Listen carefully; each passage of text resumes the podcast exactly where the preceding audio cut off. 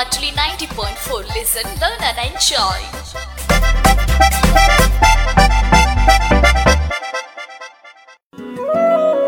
താങ്ങും തണലും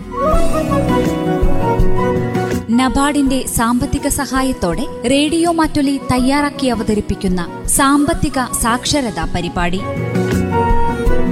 താങ്ങും തണലും നിർവഹണം ഭാഗ്യലക്ഷ്മി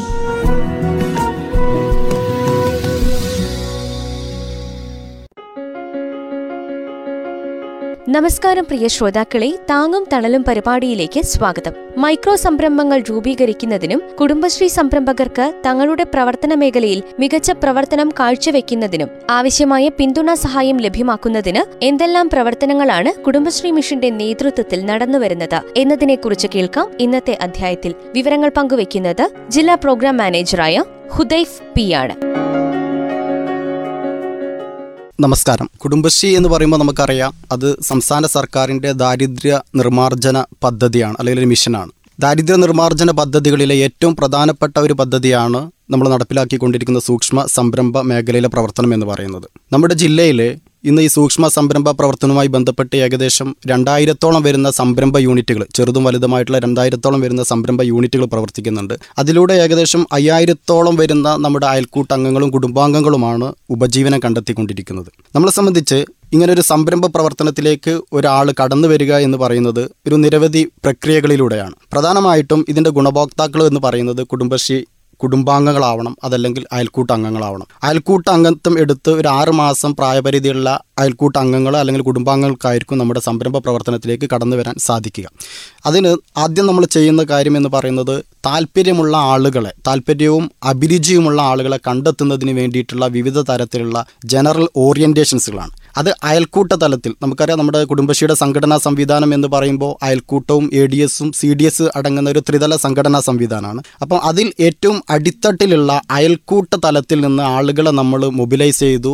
അവരെ അവയർനെസ് നൽകിക്കൊണ്ടാണ് ഈ ഒരു സ്കീമിനെ കുറിച്ച് നമ്മൾ പരിചയപ്പെടുത്തുന്നത്. നമ്മുടെ സംരംഭത്തിന്റെ സാധ്യതകളും വരുമാന വർധനവിന്റെ ആവശ്യകതകളൊക്കെ പരിചയപ്പെടുത്തിക്കൊണ്ട് താല്പര്യമുള്ള ആളുകളെ കണ്ടെത്തി സി ഡി എസ് തലത്തിലും അതുപോലെ തന്നെ എ ഡി എസ് തലത്തിലും നമ്മൾ ജനറൽ ഓറിയന്റേഷൻ ട്രെയിനിങ് സംഘടിപ്പിക്കും. ഈ ജനറൽ ഓറിയന്റേഷൻ ട്രെയിനിങ്ങിൽ വെച്ച് ഓരോ സംരംഭക ആകാൻ താല്പര്യമുള്ള ആളുകൾ ഏത് മേഖലയിലേക്കാണ് ഏറ്റവും കൂടുതൽ സാധ്യത എന്ന് അവർക്ക് മനസ്സിലാക്കുന്നതിന് വേണ്ടി നമ്മുടെ പിന്നെ വിദഗ്ധരായിട്ടുള്ള നമ്മുടെ എം ഇ സിമാരുണ്ട് നമ്മുടെ പരിശീലന ടീം അംഗങ്ങളുണ്ട്. അവരവർക്ക് ഓറിയന്റേഷൻ നൽകുന്നു. ഓരോ സ്കീമും നമുക്ക് നമ്മളെ സംബന്ധിച്ച് മൈക്രോ സംരംഭ യൂണിറ്റുകളാണ് അധികം. അപ്പോൾ അതുകൊണ്ട് തന്നെ ആ സാധ്യതയുള്ള എല്ലാ സംരംഭ മേഖലയെക്കുറിച്ചും അവർക്ക് പറഞ്ഞു കൊടുത്തുകൊണ്ട് താല്പര്യമുള്ള ആളുകളെ കണ്ടെത്തുന്നു. അതിനുശേഷം ഈ ജി ഒ ടി അറ്റൻഡ് ചെയ്ത ആളുകൾ നമ്മൾക്കറിയാം നമ്മുടെ അയൽക്കൂട്ട അംഗങ്ങൾ പലവരും നിരക്ഷരരാണ് അഭ്യസ്ത വിദ്യരല്ലാത്ത ആളുകളാണ് എഴുത്തും വായനയൊന്നും അറിയാത്ത ആളുകളാണ്. അപ്പോൾ അവർക്ക് അവരുടെ സംരംഭകത്വം വളർത്തിയെടുക്കുന്നതിന് വേണ്ടിയിട്ട് ഇ ഡി പി എന്ന് പറയും എന്റർപ്രണർഷിപ്പ് ഡെവലപ്മെന്റ് പ്രോഗ്രാം സംരംഭകത്വ വികസന പരിശീലനം നൽകുന്നു. അതിനുശേഷം ഇവർക്ക് വേണ്ടത് വൈദഗ്ധ്യ പരിശീലനമാണ്. ഓരോ മേഖലയിൽ ഉദാഹരണം പറയുകയാണെങ്കിൽ നമ്മളൊരു അച്ചാർ ഉണ്ടാക്കുന്ന യൂണിറ്റ് ആവാം അല്ലെങ്കിൽ പപ്പടം ഉണ്ടാക്കുന്ന യൂണിറ്റുകളാവാം അല്ലെങ്കിൽ ബേക്കറിക്ക് താല്പര്യം പറയുന്ന ആളുകളാവാം. അപ്പോൾ ഏത് മേഖലയിലാണോ അവർക്ക് താല്പര്യം ആ താല്പര്യമുള്ള മേഖലയിൽ നമ്മൾ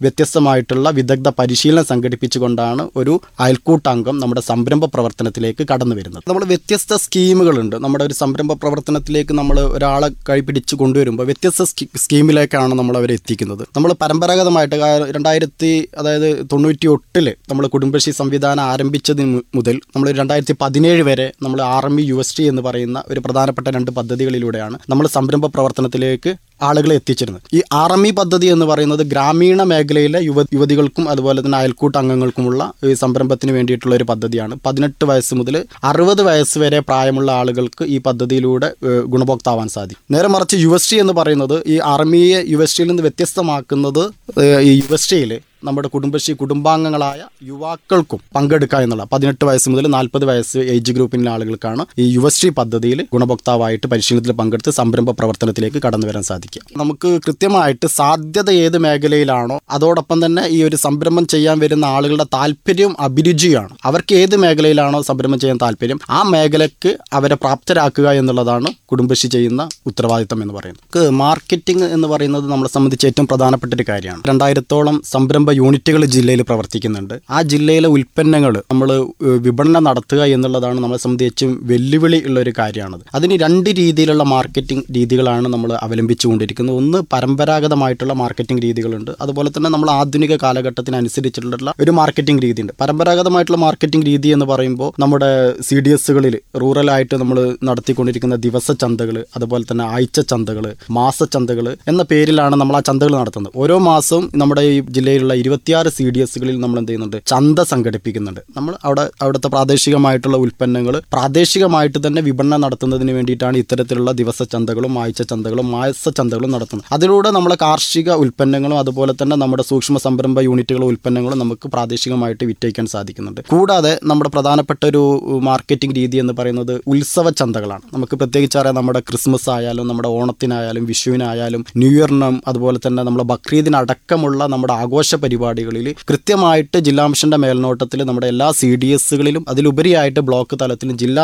തലത്തിലും നമ്മൾ ഇത്തരം ചന്തകൾ സംഘടി മേളകൾ സംഘടിപ്പിക്കുന്നുണ്ട്. ആ മേളകളിലൂടെ ഒക്കെ തന്നെ മികച്ച രീതിയിലുള്ള വരുമാനം നമ്മുടെ ഈ സംരംഭകർക്ക് കിട്ടിക്കൊണ്ടിരിക്കുകയാണ്. ഇപ്പം നമ്മൾ ക്രിസ്മസ് ഇരുപത്തി അഞ്ചാം തീയതി ക്രിസ്മസ് ആണ് ഇരുപത്തിരണ്ട് മുതൽ നമ്മൾ ജില്ലാ തലത്തിൽ ക്രിസ്മസ് ഫെസ്റ്റ് സംഘടിപ്പിച്ചിട്ടുണ്ട്. ന്യൂ ഇയർ അതിനോടനുബന്ധിച്ച് തന്നെ ന്യൂ ഇയർ ഫെസ്റ്റ് സംഘടിപ്പിക്കുന്നു. ഇത് നമ്മുടെ ഒരു പരമ്പരാഗതമായിട്ടുള്ള മാർക്കറ്റിംഗ് രീതിയാണ്. അതിലുപരിയായിട്ട് നമ്മൾ കാലത്തിനനുസരിച്ച് നമ്മുടെ മാർക്കറ്റിംഗ് രീതി മാറ്റം വരുത്തിയിട്ടുണ്ട്. നമ്മൾ ഓൺലൈനിൽ പോലും ഇന്ന് നമ്മുടെ കുടുംബശ്രീയുടെ ഉൽപ്പന്നങ്ങൾ അവൈലബിൾ ആണ്. ആമസോണിൽ നമുക്ക് അവൈലബിൾ ആണ്. അതുപോലെ തന്നെ കുടുംബശ്രീക്ക് മാത്രമായിട്ട് ഓൺലൈൻ സൈറ്റ് ഉണ്ട്. കുടുംബശ്രീ ബസാർ ഡോട്ട് അപ്പോൾ ഇതിൽ നമ്മുടെ കുടുംബശ്രീ ജില്ലയിൽ ജില്ലയിൽ നല്ല സംസ്ഥാനത്ത് തന്നെ രണ്ടാമത്തെ കുടുംബശ്രീ ബസാർ ആരംഭിച്ച ഒരു ജില്ല നമ്മുടെ വയനാട് ജില്ലയാണ്. കണിയാമ്പറ്റ പഞ്ചായത്തിലെ കമ്പളക്കാട് നമ്മുടെ കുടുംബശ്രീയുടെ ഉൽപ്പന്നങ്ങൾ വിപണനം നടത്തുന്നതിന് വേണ്ടിയിട്ട് കുടുംബശ്രീ ബസാർ തന്നെ നമ്മൾ ആരംഭിച്ചിട്ടുണ്ട്. അതോടൊപ്പം തന്നെ നാനോ മാർക്കറ്റുകൾ എന്ന് പറഞ്ഞിട്ട് ചെറിയൊരു സെൽഫ് അതായത് നമ്മുടെ പിന്നെ സപ്ലൈകോ പോലുള്ള സ്ഥാപനങ്ങളിലും അതുപോലെ സൂപ്പർ മാർക്കറ്റുകളിലൊക്കെ തന്നെ കുടുംബശ്രീയുടെ പ്രൊഡക്റ്റുകൾ വിൽപ്പന നടത്താൻ വേണ്ടിയിട്ട് ഒരു ചെറിയൊരു ഇടം. അതാണ് നമ്മൾ നാനോ മാർക്കറ്റ് എന്നുകൊണ്ട് ഉദ്ദേശിക്കുന്നത്. അത്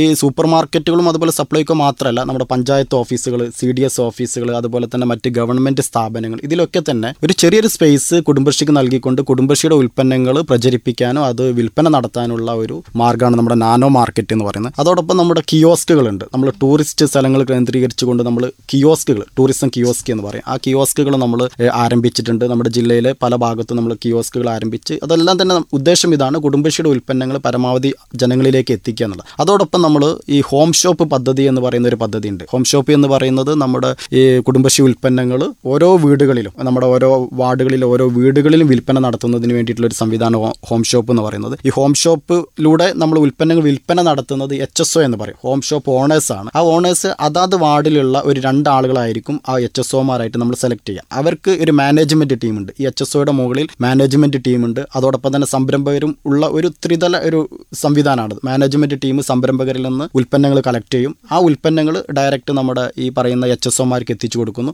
എച്ച് എസ് ഒമാർ തൊട്ടടുത്ത വീടുകളിലും അതുപോലെ തന്നെ നമ്മുടെ തൊഴിലുറപ്പിന്റെ സൈറ്റുകൾ അതുപോലെ ഇല്ല അവർ അയൽക്കൂട്ട യോഗങ്ങളിലൊക്കെ കൊണ്ടുപോയി വിൽപ്പന നടത്തുന്ന ഒരു രീതിയാണ് ഹോം ഷോപ്പ് എന്ന് പറയുന്നത്. അതുപോലെ നമ്മുടെ ഈ ഞാൻ പറഞ്ഞ നേരത്തെ പറഞ്ഞ പോലെ കിയോസ്ക് പോലെ തന്നെയാണ് നമ്മുടെ കുടുംബശ്രീ ഔട്ട്ലെറ്റുകൾ കുടുംബശ്രീ ഉൽപ്പന്നങ്ങൾ മാത്രം വിൽപ്പന നടത്തുന്നതിന് വേണ്ടിയിട്ടുള്ള ഔട്ട്ലെറ്റുകൾ നമ്മൾ ജില്ലയിൽ ആരംഭിക്കുന്നുണ്ട്. ആ രീതിയിലൊക്കെയാണ് നമ്മുടെ ഒരു നൂതനമായിട്ടുള്ള മാർക്കറ്റിംഗ് രീതികൾ എന്ന് പറയുന്നത്. സ്വാഭാവികമായിട്ടും കുടുംബശ്രീയുടെ സംരംഭം എന്ന് പറയുമ്പോൾ വലിയ രീതിയിലുള്ള ഒരു മാർക്കറ്റിംഗ് നെറ്റ്വർക്ക് സംരംഭകരായിട്ട് കണ്ടെത്താത്തൊരു സാഹചര്യം നമുക്ക് നിലവിലുണ്ട്. അതുകൊണ്ട് തന്നെ ഈ കോവിഡ് മറ്റു ബിസിനസ്സിനൊക്കെ ബാധിച്ച പോലെ തന്നെ സ്വാഭാവികമായിട്ടും നമ്മുടെ കുടുംബശ്രീയുടെ ചെറുകിട സംരംഭ യൂണിറ്റുകളെയും ബാധിച്ചിട്ടുണ്ട്. അവരെ സംബന്ധിച്ച് രണ്ട് മൂന്ന് പ്രശ്നങ്ങളാണ് ആ സമയത്ത് ഉണ്ടായിട്ടുള്ളത്. അപ്പോൾ സമയത്തിന് ഒരു അസംസ്കൃത വസ്തു കിട്ടുക എന്നുള്ളത് ഒരു സംരംഭത്തെ സംബന്ധിച്ച് നിർണായകമായ ഒരു കാര്യമാണ്. പക്ഷേ നമ്മളെ സംബന്ധിച്ച് ആ ഒരു കാലഘട്ടത്തിൽ ട്രാൻസ്പോർട്ടേഷന്റെ പ്രശ്നം കൊണ്ടും മറ്റു കാര്യങ്ങൾ കൊണ്ടും നമുക്ക് ഈ ഒരു അസംസ്കൃത വസ്തുക്കൾ യൂണിറ്റുകളിലേക്ക് എത്താൻ പറ്റാത്തൊരു സാഹചര്യം. അതുകൊണ്ട് തന്നെ അവർക്ക് പ്രൊഡക്ഷൻ നടത്താൻ പറ്റിയിട്ടില്ല. രണ്ടാമത് ഈ കോവിഡ് കണ്ടെയ്ൻമെന്റും മറ്റു കാര്യങ്ങളൊക്കെ ആയതുകൊണ്ട് തന്നെ പലപ്പോഴും ഇവരുടെ ഷോപ്പുകൾ അടച്ചിടുന്ന ഒരു സാഹചര്യമുണ്ട്. അതിലൂടെ ഇവർക്ക് വലിയ നഷ്ടം എന്ന് പറയുന്നത് ഒന്ന് വിപണനം നടക്കുന്നില്ല സ്വാഭാവികമായിട്ടും നടക്കില്ല. അതുകൊണ്ടുള്ള പ്രശ്നം പല യൂണിറ്റുകളും ബാങ്ക് ലോൺ എടുത്തിട്ടും അതുപോലെ തന്നെ കുടുംബശ്രീന്ന് ലോൺ എടുത്തിട്ടും പ്രവർത്തിക്കുന്ന യൂണിറ്റുകളാണ്. അതുപോലെ സി എഫ് നേരത്തെ പറഞ്ഞ പോലെ സി എഫ് ലോൺ അടക്കമുള്ള വായ്പകൾ എടുത്തിട്ടാണ് ചെയ്യുന്നത്. അതുപോലെ റൂം വാടകയൊക്കെ ആയിരിക്കും. അവരെ സംബന്ധിച്ച് ഇതിന്റെ ഒരു റീപേയ്മെന്റ് റൂം റെന്റ് അടക്കാൻ പറ്റാത്ത പ്രശ്നം അങ്ങനെയുള്ള പല പ്രശ്നങ്ങളും സ്വാഭാവികമായിട്ടും നമ്മുടെ യൂണിറ്റുകൾ നേരിട്ട് കൊണ്ടിരിക്കുകയാണ് ഇത് പരിഹരിക്കാൻ വേണ്ടിയിട്ട് അതിനെ മറികടക്കാൻ വേണ്ടി നമ്മൾ ചെയ്തിട്ടുള്ളത് ഇപ്പോൾ കൃത്യമായിട്ട് നമുക്കൊരു റിലാക്സേഷൻ കിട്ടിയ ഒരു സാഹചര്യത്തിൽ അവർക്ക് മോട്ടിവേഷൻ നൽകുന്നതിന് വേണ്ടിയിട്ട് ഓരോ മാസവും അല്ലെങ്കിൽ ഒരു മാസത്തിൽ രണ്ട് തവണയൊക്കെ നമ്മൾ ഓരോ സി ഡി എസ്കൾ കേന്ദ്രീകരിച്ചുകൊണ്ട് എം ഇകളുടെ സംഗമങ്ങൾ സംഘടിപ്പിക്കാറുണ്ട്. ആ സംഗമത്തിലൂടെ കൃത്യമായിട്ട് നമ്മുടെ എം ഇ സിമാരും നമുക്കിതിന്റെ ബ്ലോക്ക് തലത്തിൽ ഇത് കോർഡിനേറ്റ് ചെയ്യുന്നതിന്റെ ബ്ലോക്ക് കോർഡിനേറ്റേഴ്സ് ഉണ്ട്. അവർ കൃത്യമായിട്ട് ഇവർക്ക് ഒരു ആത്മവിശ്വാസം വീണ്ടെടുക്കുന്നതിന് വേണ്ടിയിട്ട് കൃത്യമായിട്ട് അവർക്ക് ക്ലാസ്സുകൾ നൽകിക്കൊണ്ട് ഇപ്പം നിലവിൽ പ്രശ്നങ്ങളൊന്നുമില്ലാത്ത രീതിയിൽ നമ്മുടെ ട്രാക്കിലേക്ക് നമ്മുടെ സംരംഭകരൊക്കെ തന്നെ വന്നുകൊണ്ടിരിക്കുകയാണ്. ഇനി നമുക്ക് പി എം എഫ് എം ഇയെ കുറിച്ച് കേൾക്കാം. P M F M E എന്ന് പറയുന്നത് നമ്മുടെ ഭക്ഷ്യ സംസ്കരണ മേഖലയിൽ പ്രവർത്തിക്കുന്ന യൂണിറ്റുകളുടെ ഒരു ഫോർമലൈസേഷനാണ് അത് കേന്ദ്ര ഗവൺമെന്റിന്റെ പ്രധാനമന്ത്രിയുടെ ഒരു സ്കീമാണ്.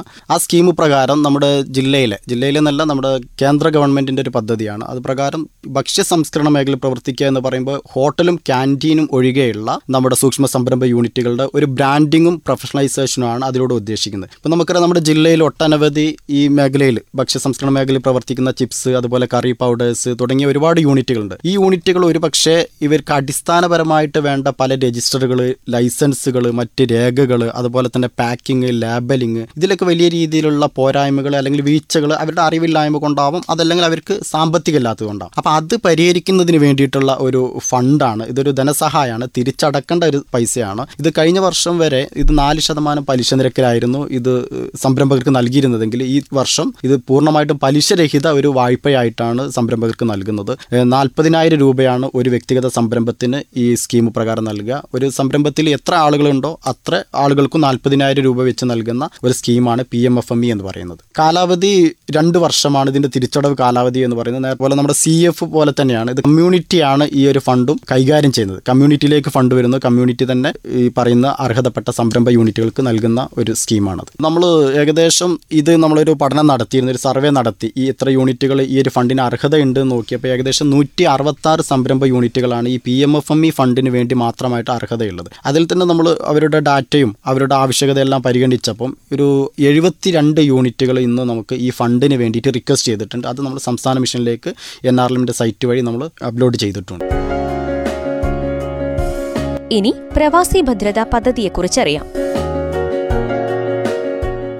പ്രവാസികൾ എന്ന് പറയുന്നത് നമ്മുടെ കേരളത്തിന്റെ സാമ്പത്തിക മേഖലയിലെ നട്ടെല്ലാണ്. നമ്മളെ സംബന്ധിച്ച് ഏകദേശം ഒരു പഠനം നമ്മുടെ നോർക്കയുടെ ഒക്കെ സർവേ പ്രകാരം പതിനഞ്ച് ലക്ഷത്തോളം ആളുകൾ പ്രവാസികൾ തൊഴിൽ നഷ്ടപ്പെട്ട് തിരിച്ച് ഗൾഫിലേക്ക് പോകാൻ പറ്റാത്തൊരു സാഹചര്യത്തിൽ മടങ്ങി വന്ന ആളുകളാണ്. അത്തരം ആളുകളുടെ പുനരധിവാസം എന്ന് പറയുന്നത് ഗവൺമെന്റിനെ സംബന്ധിച്ച് വലിയ രീതിയിലുള്ള ഒരു വെല്ലുവിളിയാണ്. അതിനു വേണ്ടിയിട്ട് നോർക്ക റൂട്ട്സുമായി സഹകരിച്ചുകൊണ്ട് കുടുംബശ്രീ ജില്ലാ കുടുംബശ്രീ മിഷൻ നടപ്പിലാക്കുന്ന ഒരു പദ്ധതിയാണ് പ്രവാസി ഭദ്രതാ പദ്ധതി എന്ന് പറയുന്നത്. ഈ പദ്ധതി പ്രകാരം ചുരുങ്ങിയത് രണ്ട് വർഷമെങ്കിലും പ്രവാസ ലോകത്ത് ജോലി ചെയ്ത പ്രവാസികൾക്ക് എന്ത് ചെയ്യാൻ പറ്റും? സംരംഭത്തിന് വേണ്ടിയിട്ടുള്ള സാമ്പത്തിക സഹായം നൽകുന്ന ഒരു സ്കീമാണ് അതിന് ഒരു കണ്ടീഷൻ എന്ന് പറയുന്നത് ഇവരുടെ കുടുംബാംഗം അല്ലെങ്കിൽ ഇവരുടെ ആരെങ്കിലും വൈഫ് അല്ലെങ്കിൽ മദർ ആരെങ്കിലും ഒരാൾ അയൽക്കൂട്ടത്തിൽ അംഗമാകണം എന്നുള്ളതാണ്. ചുരുങ്ങിയത് രണ്ട് വർഷം അവർ പ്രവാസിയാവണം. ആ അയൽക്കൂട്ടം ആരംഭിച്ച് ഒരു ആറ് മാസമെങ്കിലും പ്രായമുള്ള അയൽക്കൂട്ടത്തിൽ ഈ പറയുന്ന പ്രവാസികൾ ഉണ്ടെങ്കിൽ അവർക്ക് ഈ സ്കീം പ്രകാരം നമുക്ക് ധനസഹായം നൽകാൻ പറ്റും. പരമാവധി രണ്ട് ലക്ഷം രൂപ വരെയാണ് ഈ ഒരു പദ്ധതി പ്രകാരം ധനസഹായം നൽകുന്നത്. അത് പലിശരഹിത വായ്പയാണ്. പ്രൊജക്ട് കോസ്റ്റിന്റെ എഴുപത്തഞ്ച് ശതമാനം അല്ലെങ്കിൽ രണ്ട് ലക്ഷം രൂപ. ഏതാണോ കുറവ് അത് കൊടുക്കുക എന്നുള്ളത്. ഇപ്പം ഇന്ന് ജില്ലയിൽ നമുക്ക് ഏകദേശം നാനൂറ്റി ചില്ലറ അപേക്ഷകൾ ഇതിനോടകം നമ്മുടെ ജില്ലാ മിഷനിൽ വന്നു കഴിഞ്ഞു. അതിൽ ഏകദേശം ഒരു ഇരുന്നൂറോളം അപേക്ഷകൾ നമ്മൾ പ്രോസസ്സ് ചെയ്തിട്ടുണ്ട്. ഒരു പത്ത് അമ്പത് അപേക്ഷകൾക്കുള്ള ഫണ്ട് നമ്മൾ സി ഡി എസുകളിലേക്ക് നൽകി കഴിഞ്ഞിട്ടുണ്ട്.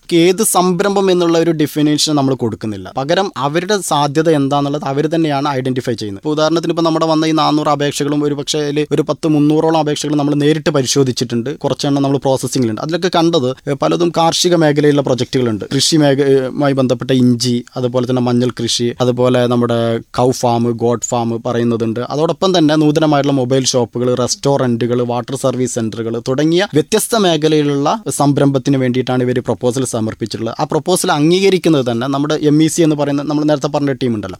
അവർ അതുപോലെ തന്നെ കുടുംബശ്രീയുടെ കമ്മ്യൂണിറ്റി ഡെവലപ്മെന്റ് സൊസൈറ്റി കുടുംബശ്രീയുടെ സംഘടനാ സംവിധാനത്തിന്റെ അപ്പലേറ്റ് അതോറിറ്റിയാണ് സി ഡി എസ് എന്ന് പറയുന്നത്. ആ സി ഡി എസിന്റെ ഭരണസമിതി തീരുമാനപ്രകാരം ഇവരുടെ പ്രൊജക്റ്റ് അംഗീകരിക്കണം. ഈ പ്രൊജക്റ്റ് വയബിൾ ആണെന്നും ഇത് സക്സസ് ആകും എന്ന് അവരുടെ സാക്ഷ്യപത്ര പ്രകാരം വരുന്ന അപേക്ഷകൾ ജില്ലാ മിഷൻ പരിശോധിക്കുന്നു. ജില്ലാ തലത്തിൽ ഇതിനൊരു അപ്രൂവൽ കമ്മിറ്റി ഉണ്ട്. കുടുംബശ്രീയുടെ പിന്നെ ജില്ലാ mission coordinator A D M C M E D P M അതുപോലെ നോർക്കയുടെ പ്രതിനിധി അടങ്ങുന്ന ഒരു ടീമാണ് അന്തിമമായിട്ട് ഈ പ്രൊജക്റ്റുകൾക്ക് അംഗീകാരം നൽകുന്നത്. അങ്ങനെ ഏകദേശം നമ്മൾ ഞാൻ നേരത്തെ പറഞ്ഞപ്പോൾ ഇരുന്നൂറോളം പ്രൊജക്റ്റുകൾക്ക് അംഗീകാരം നൽകിയിട്ടുണ്ട്. അമ്പത് പ്രൊജക്റ്റുകൾക്ക് നമ്മൾ ഫണ്ടും ഇതിനോടകം വിതരണം ചെയ്തിട്ടുണ്ട്. മൈക്രോ സംരംഭങ്ങൾ രൂപീകരിക്കുന്നതിനും കുടുംബശ്രീ സംരംഭകർക്ക് തങ്ങളുടെ പ്രവർത്തന മേഖലയിൽ മികച്ച പ്രവർത്തനം കാഴ്ചവെക്കുന്നതിനും ആവശ്യമായ പിന്തുണാ സഹായം ലഭ്യമാക്കുന്നതിന് എന്തെല്ലാം പ്രവർത്തനങ്ങളാണ് കുടുംബശ്രീ മിഷന്റെ നേതൃത്വത്തിൽ നടന്നുവരുന്നത് എന്നതിനെക്കുറിച്ചാണ് ഇന്ന് താങ്ങും തണലും പരിപാടിയിൽ ശ്രോതാക്കൾ കേട്ടത് വിവരങ്ങൾ പങ്കുവച്ചത് ജില്ലാ പ്രോഗ്രാം മാനേജർ പി ഹുദൈഫാണ്. ഇതോടെ ഇന്നത്തെ താങ്ങും തണലും പരിപാടി ഇവിടെ പൂർണമാവുകയാണ്. അദ്ദേഹം പങ്കുവയ്ക്കുന്ന കൂടുതൽ വിവരങ്ങൾ കേൾക്കാം. ഈ പരിപാടിയുടെ അടുത്ത അധ്യായത്തിൽ. നന്ദി. നമസ്കാരം. താങ്ങും തണലും. നബാർഡിന്റെ സാമ്പത്തിക സഹായത്തോടെ റേഡിയോ മാറ്റൊലി തയ്യാറാക്കി അവതരിപ്പിക്കുന്ന സാമ്പത്തിക സാക്ഷരതാ പരിപാടി. താങ്ങും തണലും. നിർവഹണം ഭാഗ്യലക്ഷ്മി.